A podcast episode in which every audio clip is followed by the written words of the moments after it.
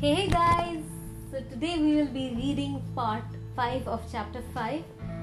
This part is quite intense, it's tricky, and it will be glad if you guys can help me out understand this.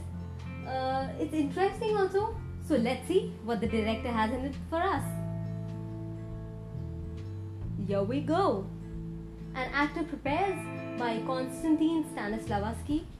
Chapter 5 Concentration of Attention, Part 5. The director continues his demonstration with electric lights today. Up to now, he said, we have been dealing with objects in the form of points of lights. Now, I am going to show you a circle of attention. It will consist of a whole section, large or small in dimension, and will include a series of independent points of objects. The eye may pass from one to another of these points, but I must not go beyond the indicated limit of the circle of attention. First, there was a complete darkness. A moment later, a large lamp was lighted on the table near where I was seated. The shade of the light threw the circle of the rays down on my head and my hand and made a bright light on the center of the table where there was a number of small things. These shone and reflected all sorts of different colors. The rest of the stage and the hall was swallowed up in darkness. This lighted space on the table, said the director, illustrates a small circle of attention. You yourself, or rather your head and hand, on which the light falls, are the center of this circle. The effect on me was like magic. All the little knick snacks on the table drew my attention without any forcing or any instruction on my part. In a circle of light, in the midst of darkness, you have the sensation of being entirely alone. I felt even more at home in this circle of lights than in my own room. In such a small space as in this circle, you can use your concentration attention to examine various objects in their most intricate details and also to carry on more complicated activities such as defining shades of feelings and thoughts. Evidently, the director realized my state of mind, for he came right up to the edge of the stage and said, Make a note immediately of your mood. It is what we call solitude in public.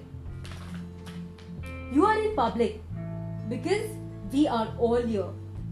It is solitude because you are divided from us by a small circle of attention. During a performance, before an audience of thousands, you can always enclose yourself in this circle like a snail in its shell. After a pause, he announced that he would now show us medium circle. Everything became dark. The spotlight then illuminated a fairly large area with a group of several pieces of furniture, a table, some chairs, with students sitting on them, one corner of the piano, the fireplace with a big armchair in front of it. I found myself in the center of the medium circle light. Of course, we could not take in everything at once, but had to examine the area bit by bit, object by object, each thing within the circle making an independent point. The greatest drawback was that the larger area of the lightings produced reflected half tones that fell on things beyond the circle, so that the wall of darkness did not seem impenetrable. Now you can have a large circle, he went on. The whole living room was flooded with light. The other rooms were dark, but soon lamps were turned on in them also, and the director pointed out that is the very largest circle. Its dimension depends on the length of your eyesight. Here in this room, I have extended the circle as far as is possible. But if we were standing on the seashore or on a plain, the circle would be limited only by the horizon. On the stage, such distant perspectives are furnished by the paintings on the backdrops. Now, let us try to repeat the same exercise you have done, except that this time we shall have all the lights on. We all sat down on stage around the large table with the large lamp. I was just where I had been a few moments before and felt for the first time the sensation of being alone in the public. Now, we were supposed to renew this feeling in full light with only a mental outline to make the circle of attention. When we were unsuccessful in our attempts, the director explained to us why.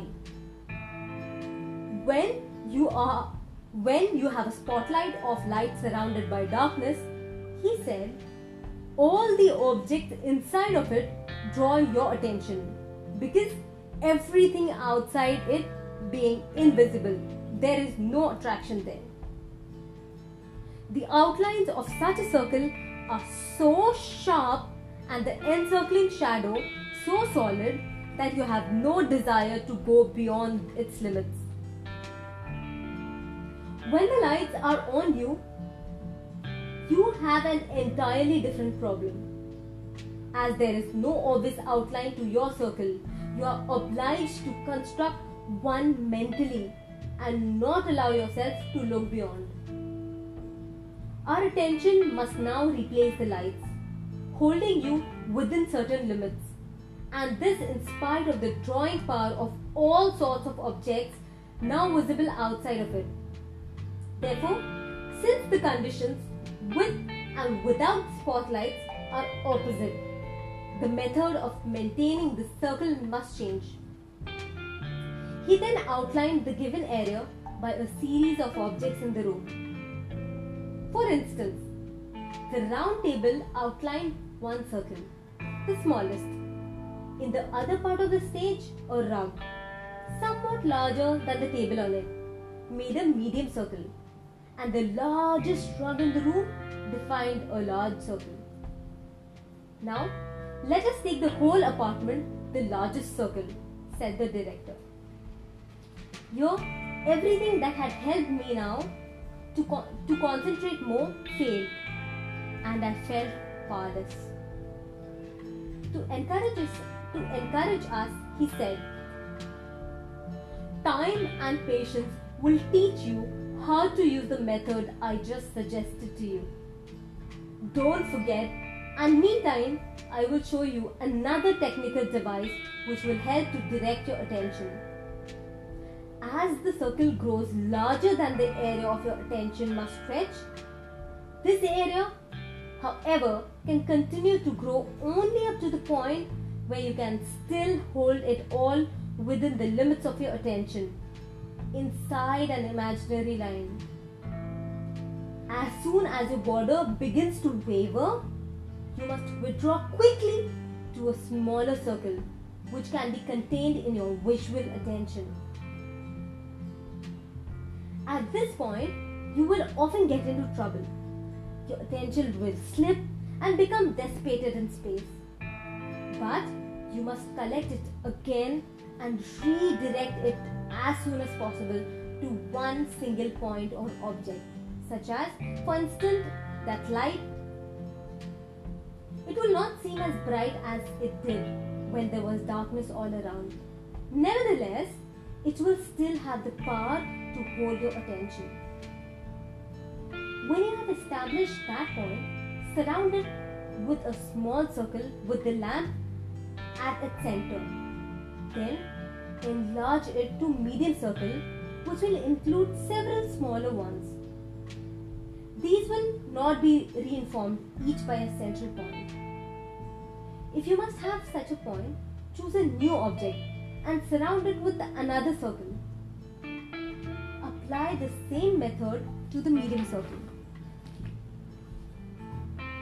But each time the area of our attention was stretched to a certain point, we just lost control of it.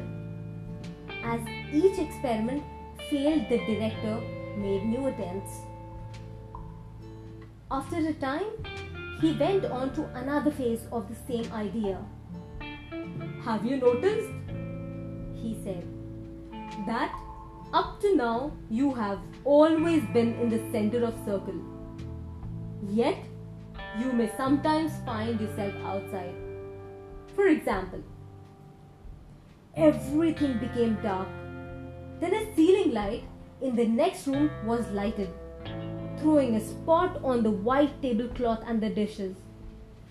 Now, you are beyond the limits of the small circle to your attention. Your role is a passive one, one of observation. As the circle of light is extended and the illuminated area in the dining room grows, your circle has also become larger and larger, and the area of your observation increases in the same ratio. Also, you can use the same method by choosing points of attention in these circles that lie beyond, beyond you. Hey guys, so this was the end of part 5. Uh, this was such quite a tricky one. Uh, to the best of what I understood is uh, that whenever any artist starts performing on a stage, he should draw an imaginary circle around him so that all his attention is in that particular circle. And then he says, if you have defined a small circle and if you want to enhance the circle, so you consider one more point from where you can draw a larger circle, a medium circle. And if you want to increase your circle more, so then you can pick a point and then create an imaginary circle around you. And what he says is if suppose the bigger circle, like the if the bigger circle line starts wavering, means like if it's like hazy, so then you immediately come back to the medium circle and you keep your center of attention to that particular uh, circle. Hey guys, so this was it what I understood. Uh, I would really request somebody else to explain me more on what he had to say as this was what I could uh, perceive about this part. So thank you guys. I'll see you tomorrow.